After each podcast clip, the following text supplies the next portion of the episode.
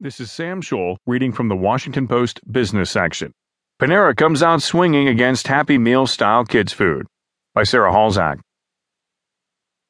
Kids are known for being finicky eaters, but executives at Panera Bread believe the restaurant industry hasn't quite been thinking about our littlest diners the right way. The idea that kids get cute, toy shaped processed food, and that's all they really want, is wrong, said Ron Shaich, the company's chief executive, in an interview Monday morning.